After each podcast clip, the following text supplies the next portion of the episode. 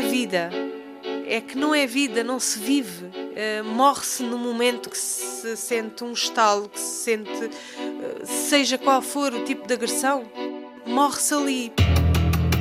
Calar Nunca. Um programa de Ana Aranha. Nunca calar. O silêncio é a melhor arma para o agressor.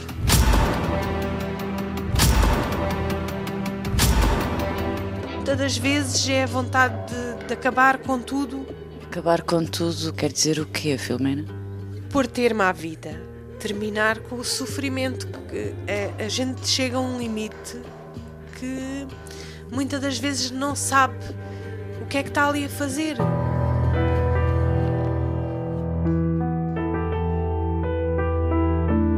Consegui, sim, sinto-me uma nova mulher, sinto.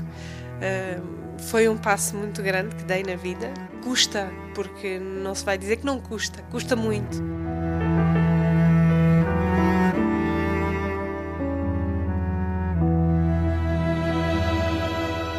Filomena é o nome fictício de uma mulher que foi vítima da forma mais comum de violência doméstica, a violência conjugal. Durante 15 anos foi sujeita a maus tratos físicos e emocionais, sentiu muitas vezes a solidão e o aprisionamento de um cotidiano confinado quase só à casa, com os filhos, e o agressor, que dia após dia lhe destruía a autoestima, o gosto pela vida, o prazer das coisas simples ou o sonho por uma vida livre e sem sofrimento. Um dia, tal como nos contará a seguir, conseguiu dizer para si própria que ia virar a página. Procurou ajuda, saiu de casa, mudou de cidade e recomeçou quase do nada. Filomena, vou começar, se calhar, até por aquilo que talvez fosse o final.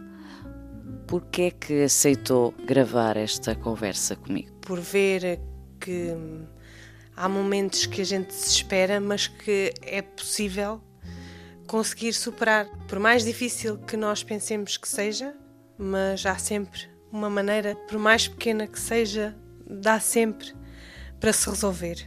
Conseguir ir aos pontos certos, ir às pessoas certas, nos momentos certos, para hum, conseguirem nos ajudar, porque há a possibilidade de nos ajudarem que a gente é só querer. É querer ou é ser capaz? Uh, o ser capaz também, mas o querer tem muito mais força do que o ser capaz, porque ser capaz acho que somos todos.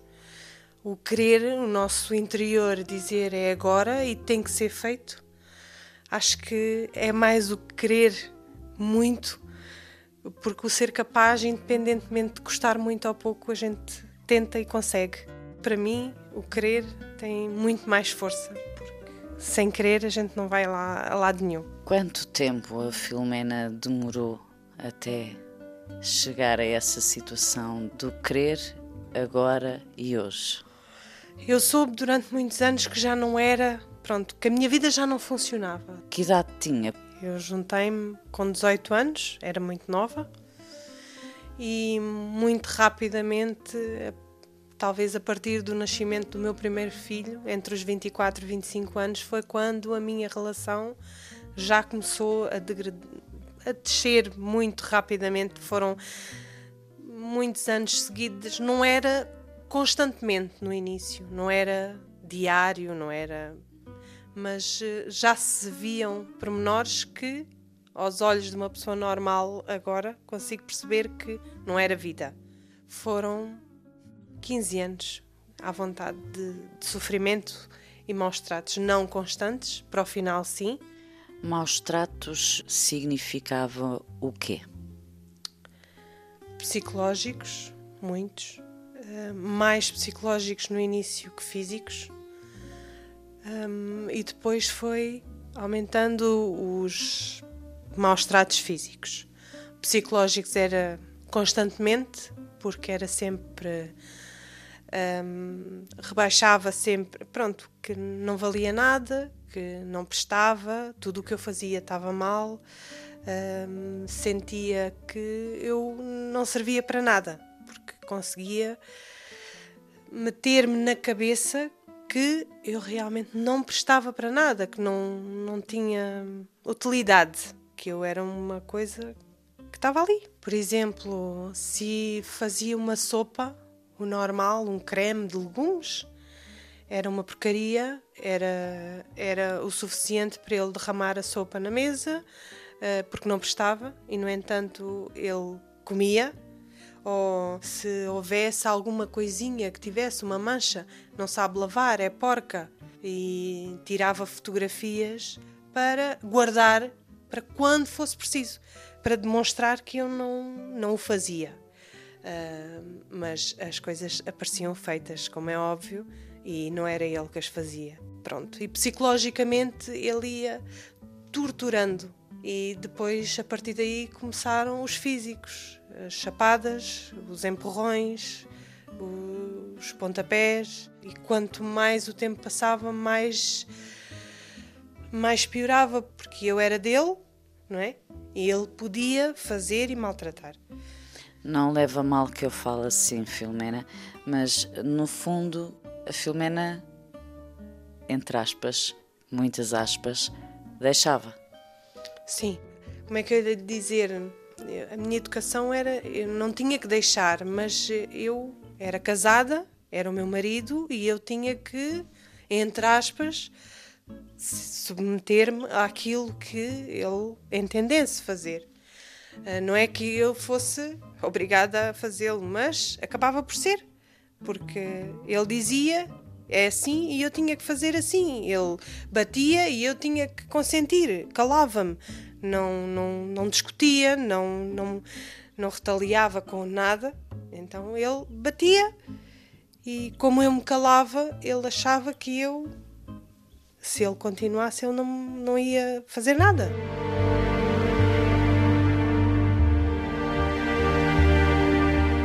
Foi a sua vida durante esses anos?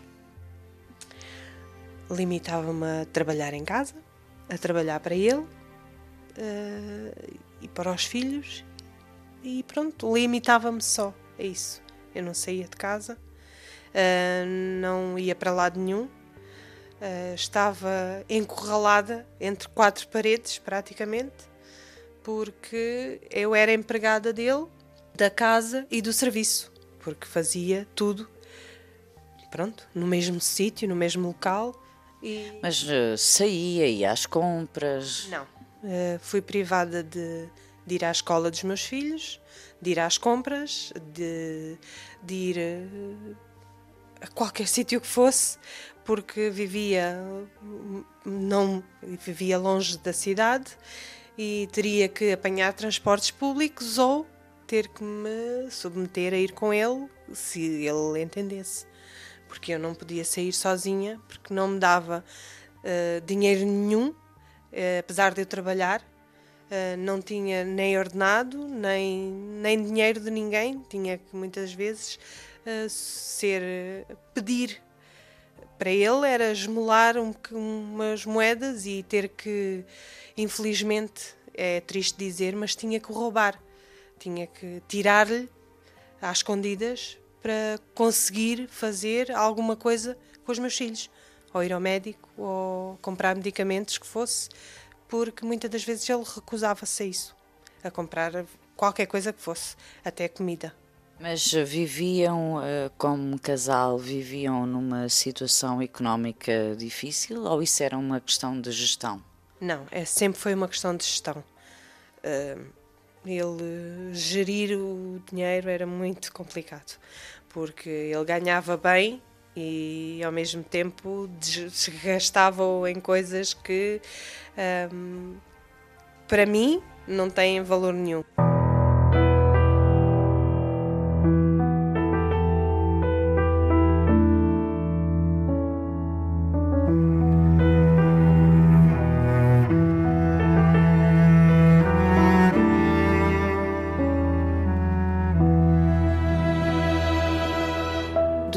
Esses anos todos, a Filomena falava com pessoas, não sei, amigos, família, eh, sobre o que se estava a passar consigo.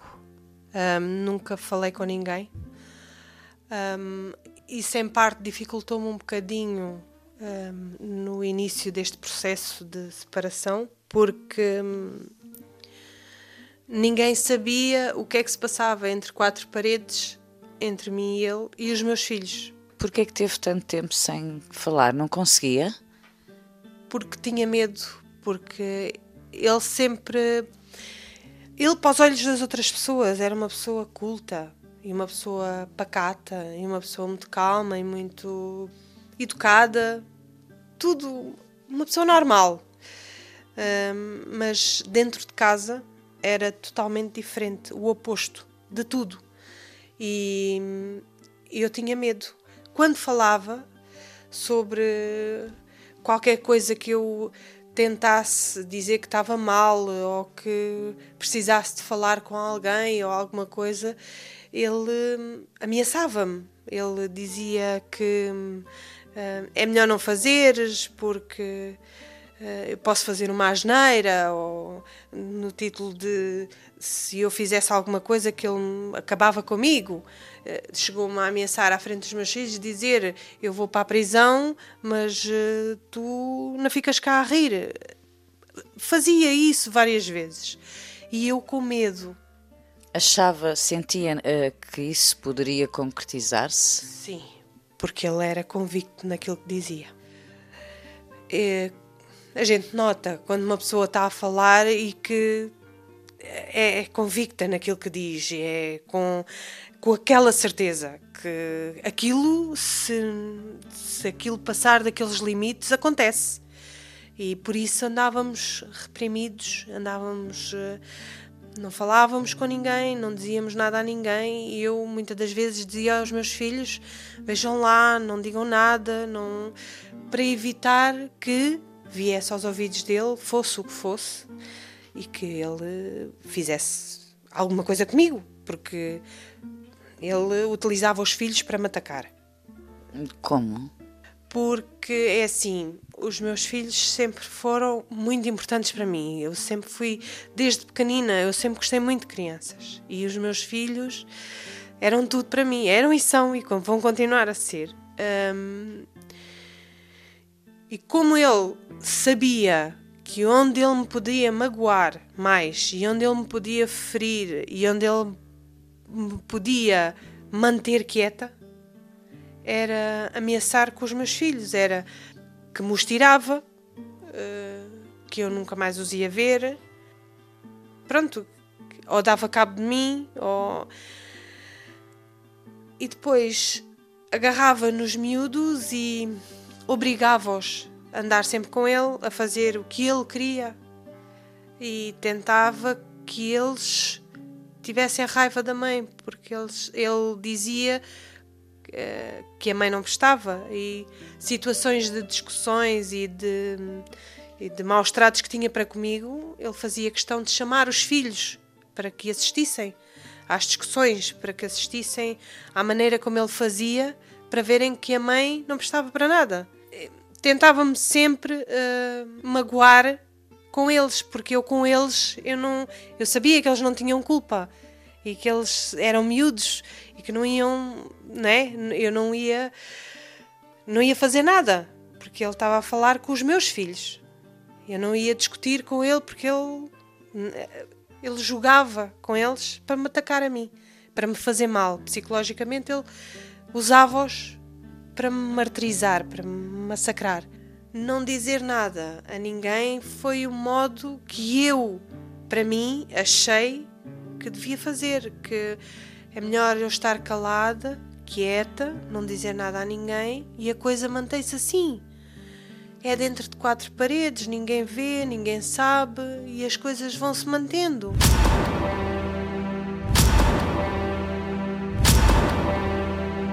Que é que a fez, eh, a determinada altura, mudar eh, essa forma de pensar e de encarar a situação?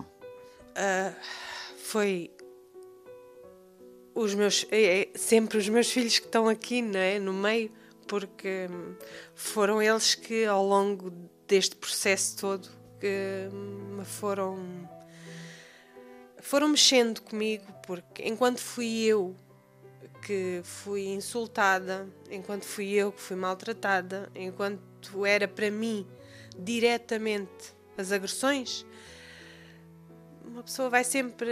Ah, amanhã será diferente, vai deixando de passar, passa à frente, hoje é assim, amanhã será melhor. Só que os meus filhos começaram a ser maltratados, a ouvirem coisas que uma mãe não gosta. Maltratados como, Filomena? Psicologicamente, porque é como eu disse ainda há pouco, não faças, não comas assim para não seres igual à gorda da tua mãe. Não me deixava ajudar nos trabalhos de, dos meus filhos porque eu era burra. Se eu não fui capaz uh, de conseguir os estudos, como é que eu iria ensinar os meus filhos? Os meus filhos eram obrigados a fazer coisas que não queriam, uh, trabalhos uh, que o pai decidia que eles tinham que fazer. E aí eu comecei-me a sentir muito incomodada e comecei a sufocar. Eu queria dizer, mas eu tinha medo. Eu queria pedir ajuda, mas tinha medo. O medo estava sempre presente. Mas hum, eu acho que uma mulher, quando tem uma força interior que às vezes nem ela própria sabe, e quando a gente mexe lá, vai remexer no fundo e que vai à procura de algo diferente, as mulheres têm muita força, eh, conseguem muita coisa. E eu agarrei-me à força dos meus filhos para conseguir sair e conseguir dar-lhes uma vida diferente a mim e a eles, mais que tudo. Durante esses momentos, eh, esses anos, não é? Mais eh, difíceis, mais duros, a Filomena, com certeza, até porque, como disse, não partilhava, não contava, por vezes, com certeza, que se sentia muito sozinha, não é? É sim, muita ansiedade, muita vontade de fugir, de desaparecer, de acabar com aquela situação que se tornava eh, constantemente era incomodava, era diário com o que é que poderá vir a acontecer. É um, é um sufoco, hum, não se consegue respirar, é um medo constante. Hum, há muitas noites que não se dorme, há muitas noites que se deita e que se tem pesadelos, uh, há, muitas, há muitos dias que uh, vivemos numa ansiedade sem saber o que é que vai acontecer, uh, saber se aquela porta se vai abrir e o que é que vai acontecer por trás, de tentar fazer o melhor possível e depois desabar tudo no mesmo instante. é, um, é um turbilhão de sentimentos que vive-se é assim. Eu, muitas das vezes eu nem consigo explicar porque é, são tantos os sentimentos que se vive naquelas alturas mais difíceis que até o próprio chorar já nem tem sentido. A gente muitas das vezes chora, nem sabe porquê. Está a chorar porque é aquele sufoco, aquela vontade de tentar dizer, de tentar falar e não se poder porque estamos limitados. E choramos porque aquilo já está tão é tão sufocante que de alguma maneira temos que deitar para fora. Um, e muitas das vezes é a vontade de, de acabar com tudo. Há muitas pessoas que criticam uh, as mães ou as mulheres que se matam ou que levam os filhos com elas. Eu, neste momento, acredito e sei o que elas passam e sei porque é que elas tomam essa decisão. Há muitas pessoas que não percebem e no lado de cá, no, no cotidiano da vida, na vida normal que as pessoas têm, que não vivem este tipo de situações, não sabem dar o valor, não, não percebem. Não é questão de dar o valor, não percebem porque a gente fica tão limitados que não pensamos, não, não temos aquele raciocínio normal. E muitas das mulheres é, acabam com a vida porque não têm onde se agarrar. E eu hoje consigo ver às vezes né, o por trás de muitas delas que as pessoas às vezes dizem ah, uh, era um casamento normal, era uma vida normal, pareciam pacíficos, uh, nunca ouvimos nada. Era a minha situação. Ninguém ouvia nada, ninguém sabia de nada, nem os próprios vizinhos. Éramos um casal normal, com filhos, que tínhamos uma vida cotidiana normal, que era o ir trabalhar, o ir tratar dos filhos, levar à escola. Era tudo normal. Mas dentro de casa deixava de ser normal. Era um mundo totalmente diferente e muitas das mulheres acabam com a vida, levam os filhos, não é por serem egoístas, é porque sabem que se ficassem cá com os filhos, iriam sofrer e os filhos iriam sofrer. São mecanismos psicológicos e emocionais muito complexos, não é, Filomena? É, é muito. Uh, é, é, muito complicado. É muito complicado de gerir todas estas, estas situações. As pessoas às vezes um, dizem: Ah, uh, não é bem assim. Mas às vezes é assim. Uh, ah, eles se calhar ficaram assim por qualquer coisa. Não é. É mesmo, acontece, é real. As pessoas batem-se, as pessoas agridem-se verbalmente.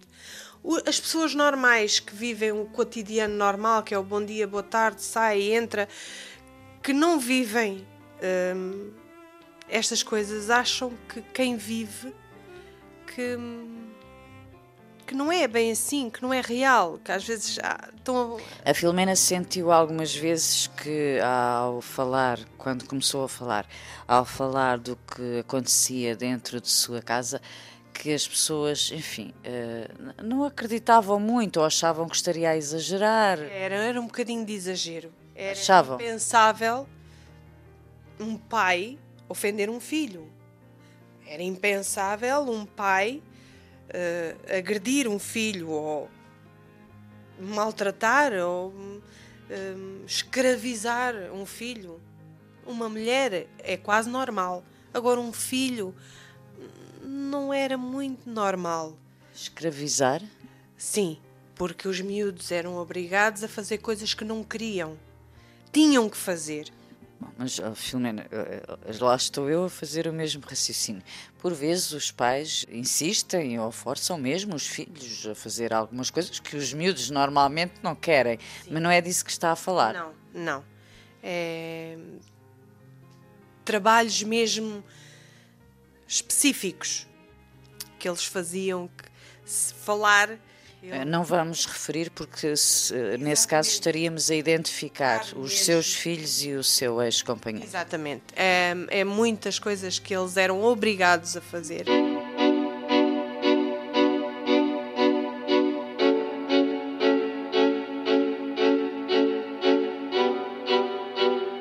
Calar nunca.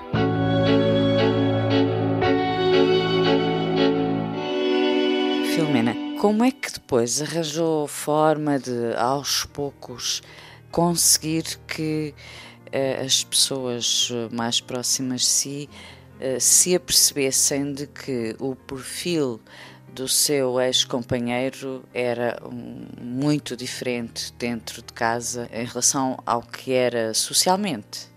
Por exemplo, havia situações em que eu sabia que ele ou estava zangado ou estava mal disposto e tinha família e eu dizia para irem lá à casa.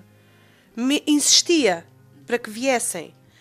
Uh, apesar dele no início tentar agradar, não é? fazer o papel, uh, passado um certo tempo a coisa piorava. Desligava-se do meio onde estávamos, ia-se sentar à parte, ia ver televisão e muitas das vezes em conversas respondia agressivamente, uh, com aquela arrogância. E então, a partir daí, com certos pormenores e com certas discussões que haviam e eh, conversas, iam-se apercebendo de que realmente aquilo não era bem como ele dizia. Teve alguma vez alguém que lhe dissesse para sair de casa? Tive. Uh, tive algumas pessoas da minha família, mas não foi dá muito tempo, foi dá pouco tempo, porque o processo de eu dizer que chega, basta, vou sair, uh, foi aí que eu comecei a tentar falar com as pessoas e foi aí que elas começaram a ver e a dizer-me: não podes continuar, tens que sair, não tens que te submeter a isso. Uh, e foram as pessoas da família que me ajudaram uh, financeiramente, não é? Uh, porque eu não sozinha não ia conseguir resolver, porque não tinha como e aos poucos eles é que me incentivaram, não diretamente, mas indiretamente iam, iam dizendo: vê lá, olha os miúdos, eh, não é vida para ti, eh, não estás bem, porque via-se fisicamente que eu não estava bem, porque eu desvalorizava-me ao máximo, eh, porque não era preciso, porque não, eu já não tinha valor e nem eu própria me dava o devido valor. Não me pintava, não me arranjava, não me vestia, uh, também não tinha por onde escolher porque as roupas que tinham eram dadas, uh, não comprava roupa, não sapatos, uh, tudo isso e aos poucos iam-me dizendo e eu ia interiorizando tudo porque em parte eu também queria.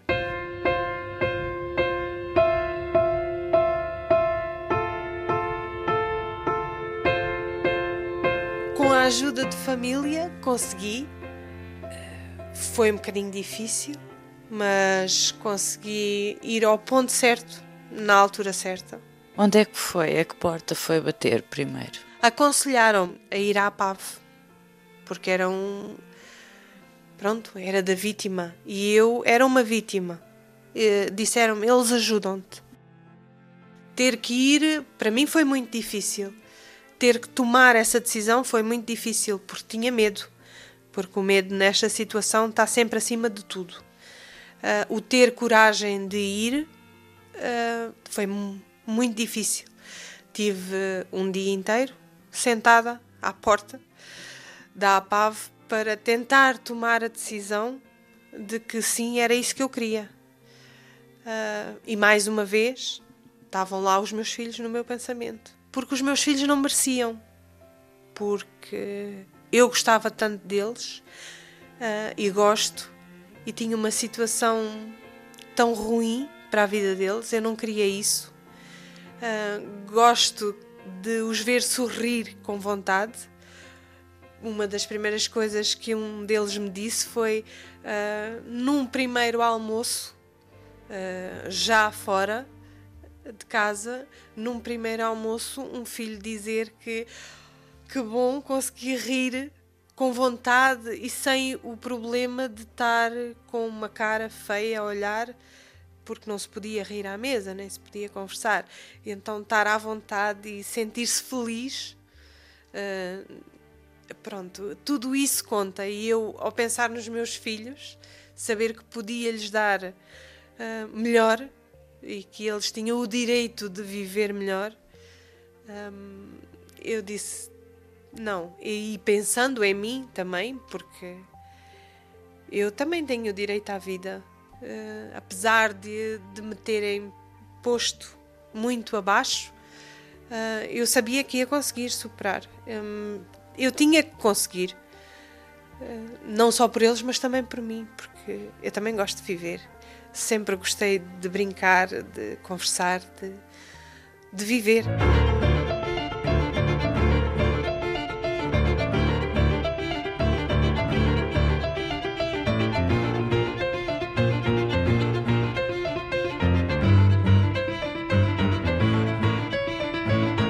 Vamos falar aqui um pouquinho de questões de natureza mais prática. Em conjunto com a APAV veio outro tipo de instituições policiais eh, e da justiça em geral, com as quais a Filomena teve Não sei, não serão todos os casos assim, naturalmente, mas uh, teve uma boa experiência e isso foi importante. Sim, desde o primeiro passo sempre me apoiaram. Uh, a APAV sempre me pôs à vontade nas decisões que eu quisesse tomar, no sair, no, no quando sair. Uh, sempre me disseram que, seja qual for a decisão que você tome, nós estamos aqui. Sempre me deram um modo de contactar, uh, sempre me contactaram a mim, não fui eu que lhes ligava, muitas vezes eram eles que me ligavam a mim. O sair uh, foi um processo uh, que me ajudaram desde o início. No dia que eu ia sair, mantiveram-se ao telefone comigo, constantemente iam sabendo o que é que estava a passar. Asseguraram a presença da polícia? Asseguraram a presença da polícia. No meu caso, graças a Deus, não foi necessário, porque eu consegui antes da polícia chegar. Mas a Filomena sabia que eles estavam, que a polícia estava, estava. presente se fosse preciso. Exatamente, sim, porque a APAV garantiu-me que eles estariam lá, porque pode acontecer muita coisa. Uh, podem acontecer desgraças e saber que tem o apoio de alguém forte, uh, alguém que ponha travão, uh, alguém que seja superior e que lhe dê a vontade para para conseguir dar esse passo é muito bom. Consegue-se. É um respirar diferente. Uh, é uma força que eu sabia que a APAF já tinha entrado em contato com a polícia e que a polícia iria estar ali nos minutos que eu precisava de sair e para assegurar a minha saída com os meus filhos em segurança, porque eles disseram: "Você vai sair daqui em segurança". E eu senti esse apoio. E quem estava do outro lado do telefone conseguia-me transmitir isso. Não tenha medo. Uh, se eu consegui sair antes, tanto que a doutora que estava ao telefone, ela disse-me: se você vê que consegue sair em segurança, saia, não fique, não olhe para trás. Calar nunca. A Filomena mudou de cidade. Quando chegou à cidade para onde foi viver, também já tinha apoio garantido lá para o caso de ser necessário, que não, não foi propriamente, não é? Não, mas já tinha todos os meios, uh, tanto da proteção de menores, como da APAV, como a, a polícia, todos eles em conjunto uh, conseguiram assegurar a minha estadia tanto a minha como a dos meus filhos. Foi hum, tudo sigiloso, uh, ninguém sabia onde eu estava, uh, e à parte disso, foram todas as coisas feitas normalmente, como se nada tivesse acontecido. Uh, tudo foi para a escola, eu fui trabalhar, tudo se, se moldou, mas sem ninguém saber. Portanto, quem me procurasse se não fossem esses meios, ninguém me iria encontrar. Foram muito competentes, conseguiram uh, me manter em segurança porque uh, o meu companheiro chegou a vir e eu telefonicamente fui avisada a dizer vai-se passar isto, estará cá dia tal ou por qualquer razão ouvimos, mantenha-se em segurança. Tinha a polícia uh, a rondar as minhas zonas, os meus sítios, porque eu informei onde é que, onde é que estava e onde é que costumava passar. Uh, informavam-me e diziam-me: olhe, não vá sozinha ou não se preocupe, que o comissário está avisado. Senti-me protegida mesmo. A Filomena é a pessoa ideal para deixar aqui conselhos, palavras de alento a quem ou vive eh, uma situação idêntica ou com contornos diferentes, mas de qualquer tipo de violência, e não só as próprias pessoas, mas também quem eventualmente saiba de alguém que vive assim. E volto a dizer, Filomena é o nome aqui que nós inventámos ah, assim de repente. O que é que diz a quem ainda não conseguiu? Eu sei, eu sei que é difícil para quem queira tomar a decisão um, dar esse passo mas hum, precisa de querer muito, porque o querer tem que estar superior ao medo, uh, tem que estar superior à ansiedade, tem que estar superior a isso tudo. Mas também confiar em que não se fica sozinho. Como dizia no início, batendo à porta certa, pelo menos de acordo com a sua experiência, Sim. e que eu sei que é de muitos. É assim, às vezes é complicado. Resumidamente, é muito difícil de explicar. Por exemplo, eu tive pessoas que queriam denunciar a minha situação. Mas o denunciar implica que de repente você está em casa com o seu companheiro e que lhe aparece alguém à porta. A eh, polícia. Exatamente. E muitas das vezes, uh, infelizmente, um, a polícia não tem como uh, agir nesses. Uh, porque não há queixas ou porque não há denúncias de, de nada e a polícia fica sem meios para agir. Eu senti e pedi, eu pedi para ninguém dizer nada, porque eu sabia que se acontecesse isso, a polícia não tinha como provar que eu estava a ser vítima e iria fechar-se a porta e depois cá dentro, que é o que infelizmente acontece a muitas mulheres, uh, iria ser uh, morta, maltratada ou uh, de maneira que eu nunca mais pudesse abrir a boca para fazer queixa. Tem que ser uma coisa bem pensada, com os pés bem assentes e a pessoa querer e ir ao sítio certo, porque eles dão-nos tempo. Eles uh, falam connosco, eles põem-nos à vontade e eles explicam-nos a melhor maneira da gente agir. Preferiu controlar eh, o tempo em Exatamente, eu controlei o tempo, eu consegui gerir aquilo que me iam dizendo. Disseram-me: não faça assim, não evite arrumar as coisas, por exemplo, as roupas. Não arrume. Deixe tudo como está. Para não haver desconfiança. Exatamente, para não haver aquele momento em que vai só ao armário e que está com um saco diferente, ou uma mochila, ou qualquer coisa. Arranje maneira de esconder. Agarre em duas ou três coisas e ponha de parte, mas como se estivesse a arrumar. Deram-lhe truques, não é? Dicas, sim. Deram-me truques para eu fazer para não demonstrar que havia qualquer... uma movimentação. Exatamente. E já havia. Eu aprendi a gerir a minha vida para conseguir, naquele momento, poder dizer assim: é agora e posso. E vou à vontade e sei que vou em segurança. Porque muitas das pessoas sentem-se desesperadas e querem sair à força e acabam por hum, fazer tudo errado e depois são apanhadas e depois não há queixas. Eu não tinha queixas. Se alguém fizesse queixa de olha, aquele casal é, ela é, é, é vítima de violência, eh, a polícia era capaz de vir ter comigo. Mas e como é que eu ia provar? Não houve nenhuma queixa, que é o que acontece na maioria das mulheres. Não há Antes nunca, uh, nunca, nunca fez, nunca, não é? Nunca houve queixas, nunca houve denúncia de nada, nunca houve uh, sinal de de algum tipo de violência na minha casa. Nunca houve. Uma pessoa dizer aquela situação, passa-se ali qualquer coisa, uh, fosse o suficiente para vir alguém ver, está tudo bem, depois não está tudo bem. Depois não fica tudo bem.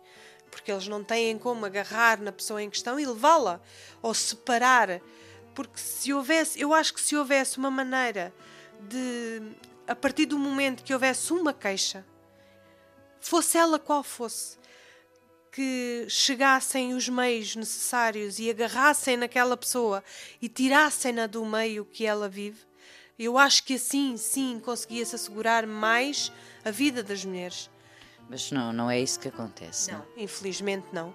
E infelizmente a justiça, hum, apesar de muitos dizerem que estão a tentar hum, os direitos da mulher e que as coisas funcionem, uh, não é bem assim, como se diz, porque quem vive não é as pessoas que fazem no papel, que escrevem que vai ser assim, que vai ser, não vai. Mesmo que faça queixa, muitas das vezes não lhe resolvem o problema. E ela mantém-se na mesma casa, e ela mantém-se no mesmo sítio, e ela mantém-se à mercê daquela pessoa que a trata mal, porque fica lá, porque é obrigada a ficar, porque não há meios, não tem dinheiro, não tem como sair. E então tem que se submeter àquela pessoa. E não há uma maneira de eu telefonar, dizer há maus tratos naquela casa.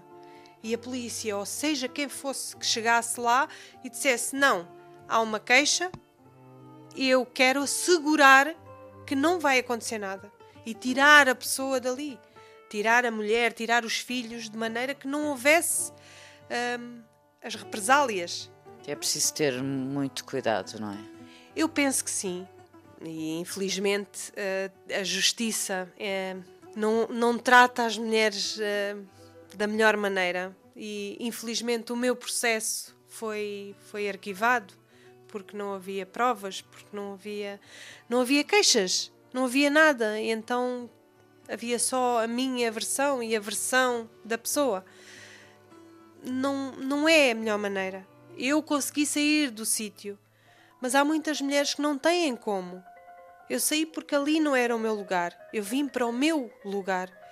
Mas há mulheres que estão no lugar delas e que são privadas de viver a vida porque não têm como sair, não têm como assegurar a vida dos filhos em segurança, não têm como assegurar a vida delas em segurança, que consigam trabalhar, que consigam ter uma vida normal, porque estão no mesmo local que o agressor, porque não é desviado o agressor, porque o agressor mantém-se lá, ele bate, ele persegue, ele martiriza. Depende dos casos, não é? Da avaliação que a polícia faz eh, no momento. Exatamente, também. É óbvio que se abrirem a porta e uma mulher estiver ensanguentada ou estiver a gritar, é óbvio que eles têm uma atitude que tomam. Mas muitas das vezes, e infelizmente eu acho que é a maioria das vezes, e as mulheres com medo calam-se porque não se sentem seguras e depois no fechar da porta é que vêm os problemas e e as discussões e, e o resto.